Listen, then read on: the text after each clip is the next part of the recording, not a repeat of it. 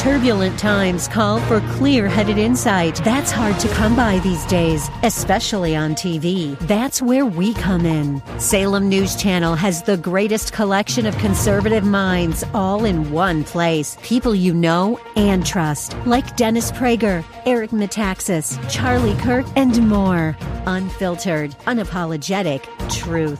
Find what you're searching for at snc.tv and on Local Now, Channel 525. Grace Church, real people, real lives. Grace Church, real lives, real change. Grace Church, real people, real lives, real change. Hello, and welcome to Grace for Today. You can always visit us online at gracechurchva.org to hear this message and much more. Let's join Dr. Grier for today's teaching. Name we pray. We all say, Amen. Open your Bibles to John, the book of John, chapter 8, beginning with the first verse. But Jesus went to the Mount of Olives.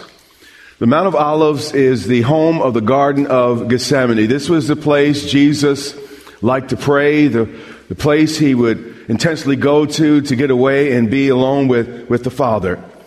It's important to note here that Jesus chose time to take, or he chose to take time to pray. And, and here's what I, I've learned in my life. If we don't pray before, we kind of worry later. So if we follow the footsteps of Jesus, we can always be ahead of, of the eight ball. You know, I, I have found that you know, I say, you know, sometimes I feel like I don't have enough time to pray as long as I need to. But, you know, first of all, God doesn't always need a whole lot of time. He, he just needs uh, uh, enough time for us to prioritize uh, our moments with Him.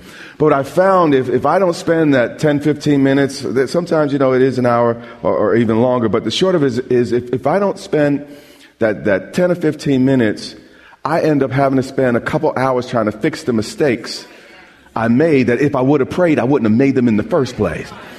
So prayer is actually one of the best investments you can make uh, with your time. Now, early in the morning, he came again into the temple. Jesus was the first to come to church and the last to leave church.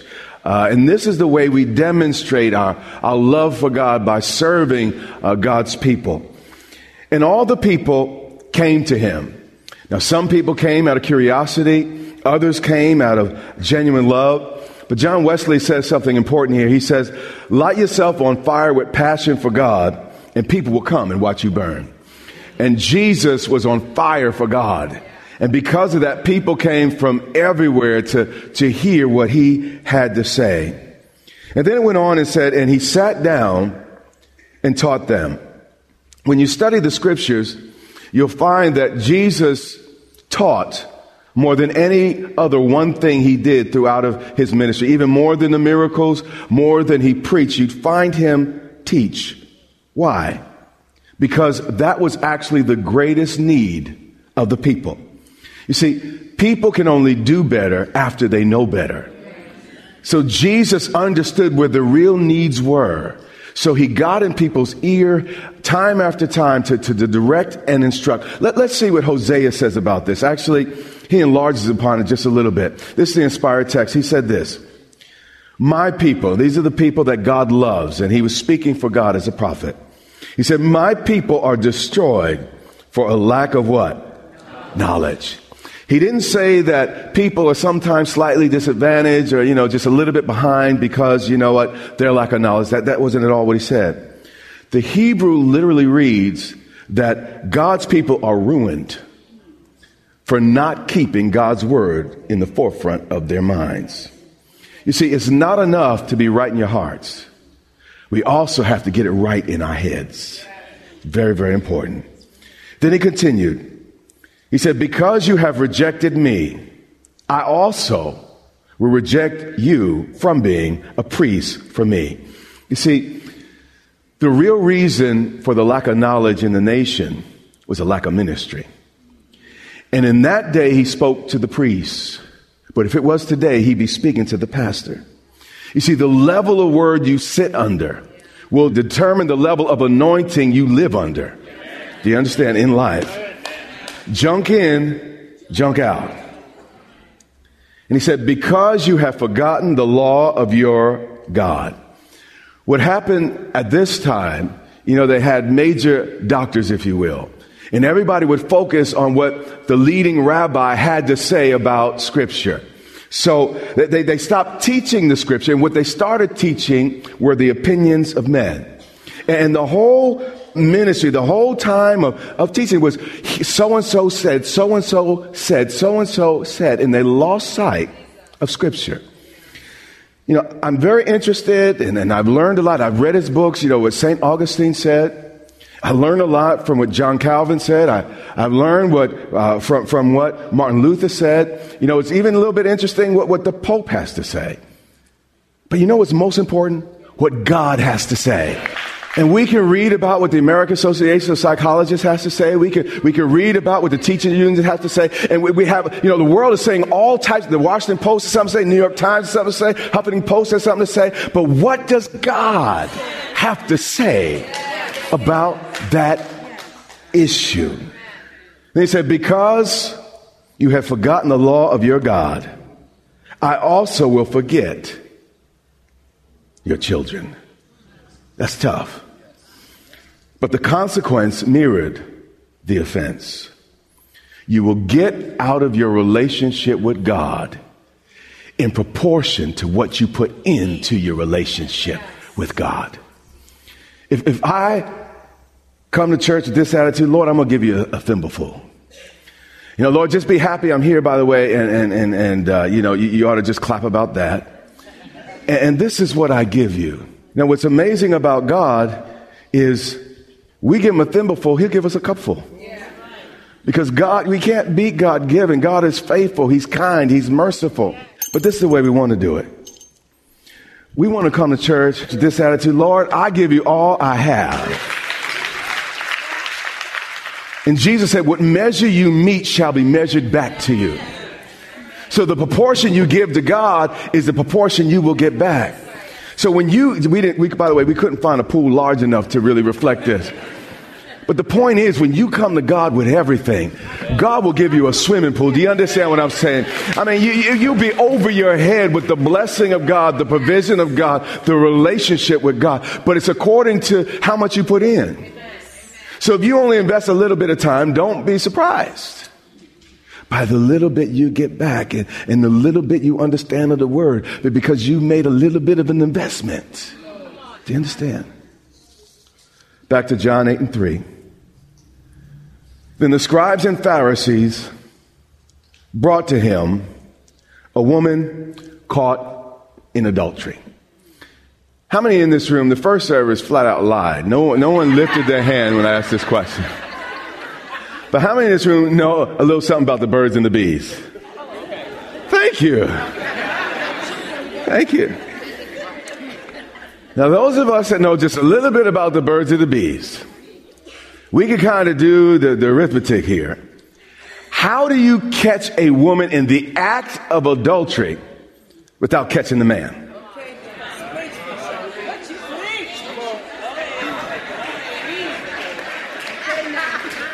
We know from the outset something's not right.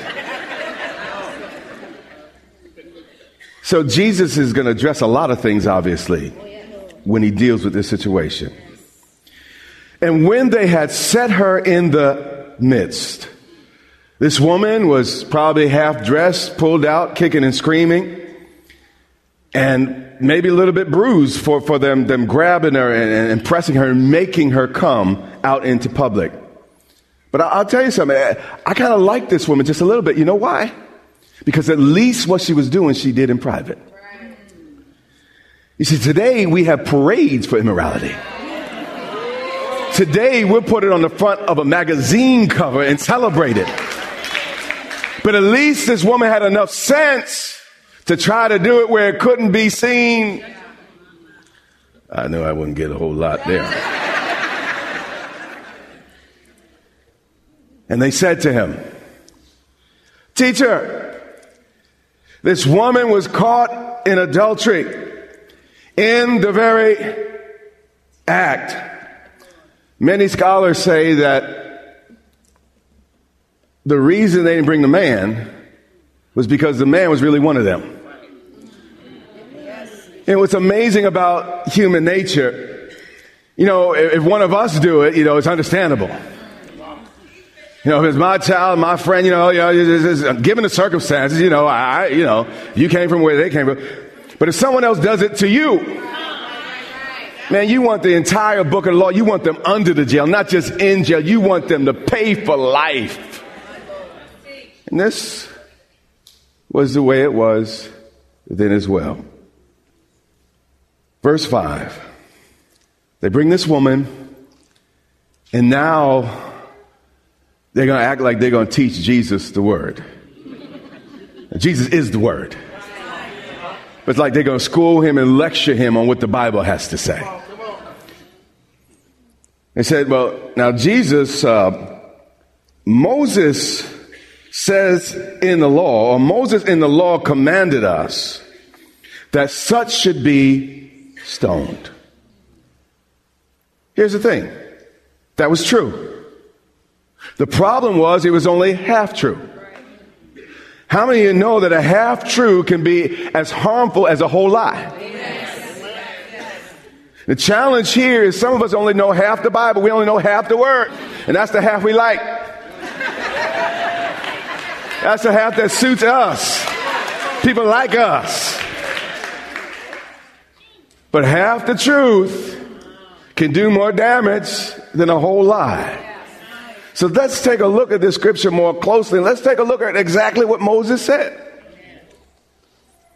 He said, If a man is found lying with a woman married to a husband, then both of them shall die. Did anybody read both of them? Moses knew human nature, so let, let me spell this out by continuing the verse so nobody can misunderstand or misconstrue what I'm saying here. He said, The man that lay with the woman and the woman, so you shall put away evil from Israel. By the way, Moses called it what? Evil. Evil, yeah. It wasn't just something that happened. It was he called it what? Evil. Evil. You see, based on the law of Moses, the Pharisees and the scribes were actually in violation of the law by only bringing the woman. When Jesus, in a few moments, decides not to prosecute her, it's not to abrogate the law. He was protecting the law against hypocrisy, the misuse of the law. Now, see, the problem is someone else taught you this and they taught you half this message. And because of it, you got a whole lie. Jesus was not against the law. He came to fulfill the law of Moses. I'm preaching good, even though y'all acting like I'm just talking up here. Jesus was nobody's fool. Jesus wouldn't let himself be played by these religious leaders. John 8 and 5. So it said, now, now Jesus, Moses in the law, and we just read the law, commanded us that such should be stoned. But what do you say? See, the real situation, they didn't really care what he, what he had to say. This whole scenario was set up to trap him. They knew Jesus loved sinners. He knew he would eat with sinners. He, he'd heal sinners. He'd, he, he'd bless sinners. And they were like, you know what? I'm going to use this because we're going to set it up where you got to disagree with Moses because we know that you're not going to pick up a rock.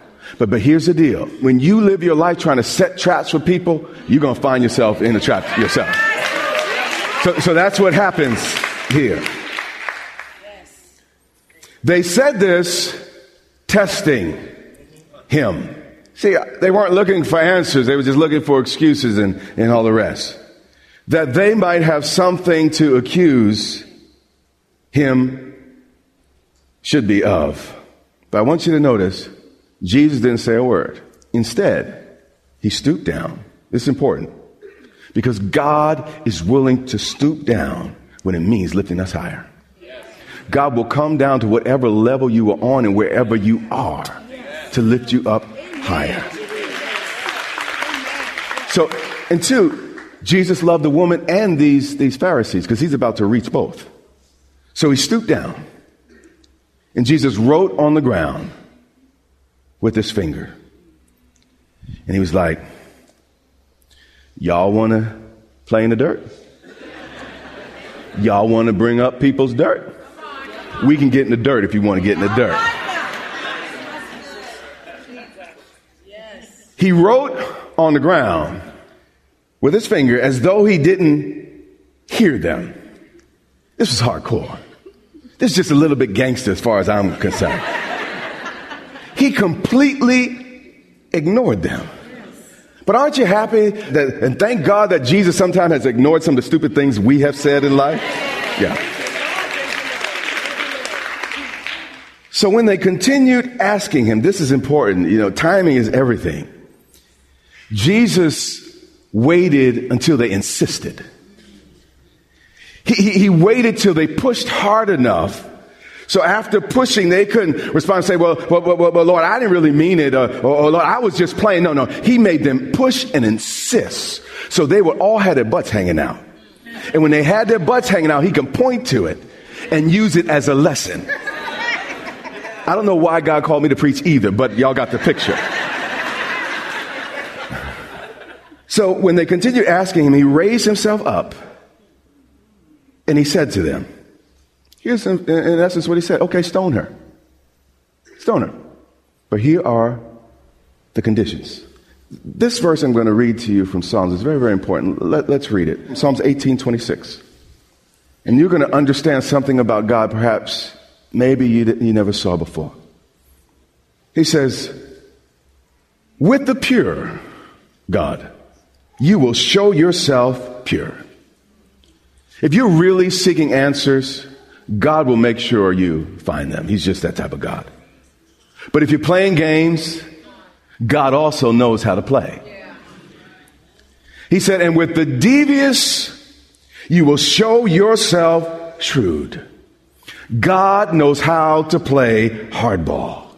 You see, we think we're streetwise. God is all wise. You have to remember, you know, God has all, He had all of eternity past to think about everything He has done or will do.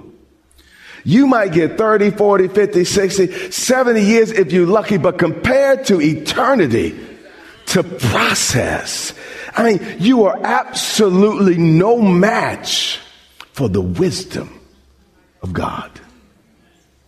Eight and seven. He said, Yet he who is without sin among you. Now, this is important. I want you to notice he called it what it was sin. He, he, didn't, he didn't, you know, do what people do today. He called it what it was. But then what he did, he wanted to also deal, he wanted to deal with the, the, the sin, but he also wanted to deal with the hypocrisy. So what he did is he, he shifted the focus from the woman on to the people and cause them to have to examine themselves. You see, it's easy to see everybody else's fault. But every time you point the finger, remember, four fingers point back at you. He said, He who is without what? Sin among you. Let him throw a stone at her first. So what they had done is they grabbed this woman, singled her out, dragged her into public, and she's all by herself. And Jesus flipped the tables and he was like, okay, any one of you without sin, I want you to be the, the whole crowd. You need to step out of the crowd. You need to be the first one to take up a rock. And we're going to mark this because we know how you live. There are people that live in your house, your neighborhood, your community. So when you judge this woman, you, I don't want the, I want no mob mentality. Just like she was individually dragged out, I want you to individually come forward. And you pick up the first stone.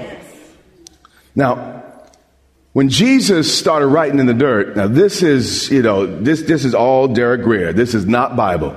But, but, but this is what I think. I imagine him writing actually the Ten Commandments in the dirt. And the first time he went down, he wrote the first tablet.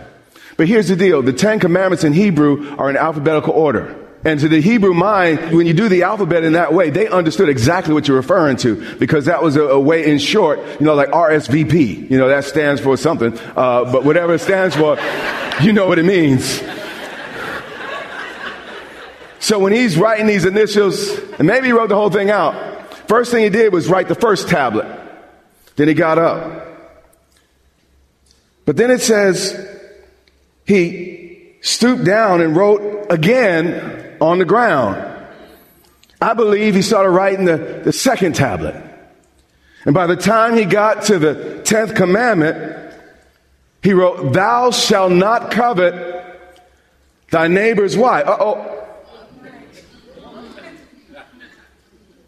Her sin and the men's sin in that circle may have been a little bit different, but all of them were guilty before God.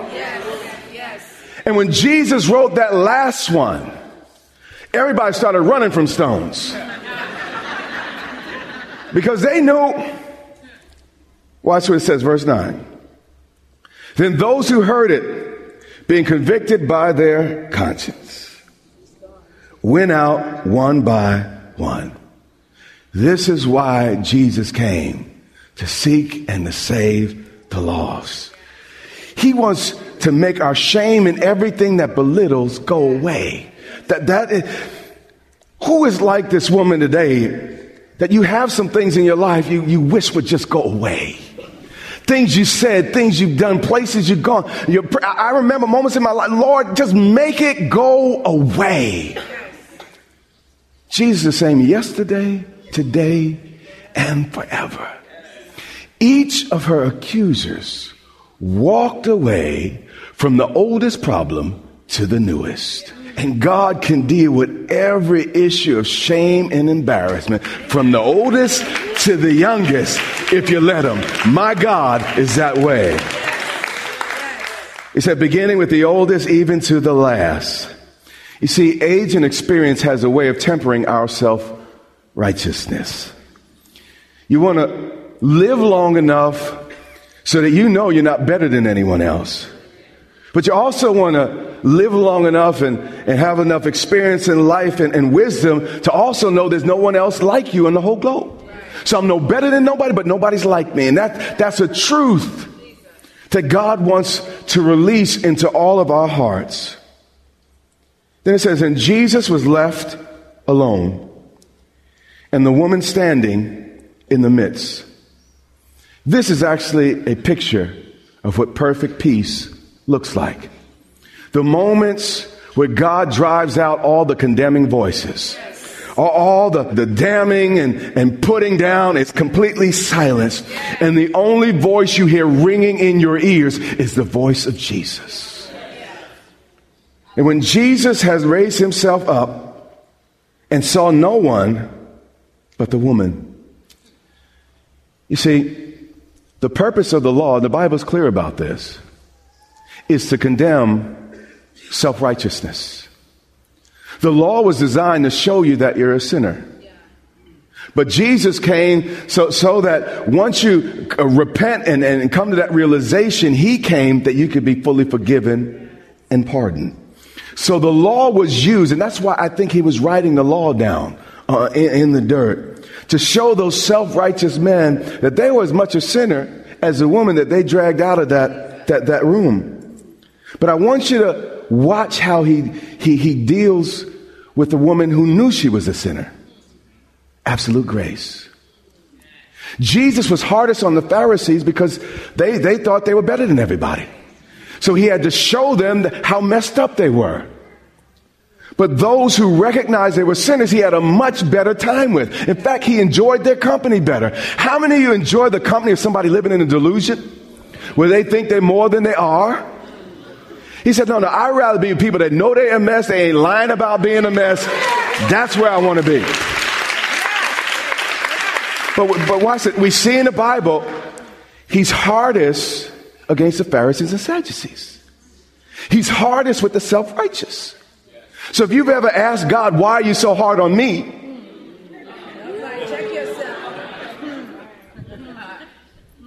Maybe he's trying to show you something.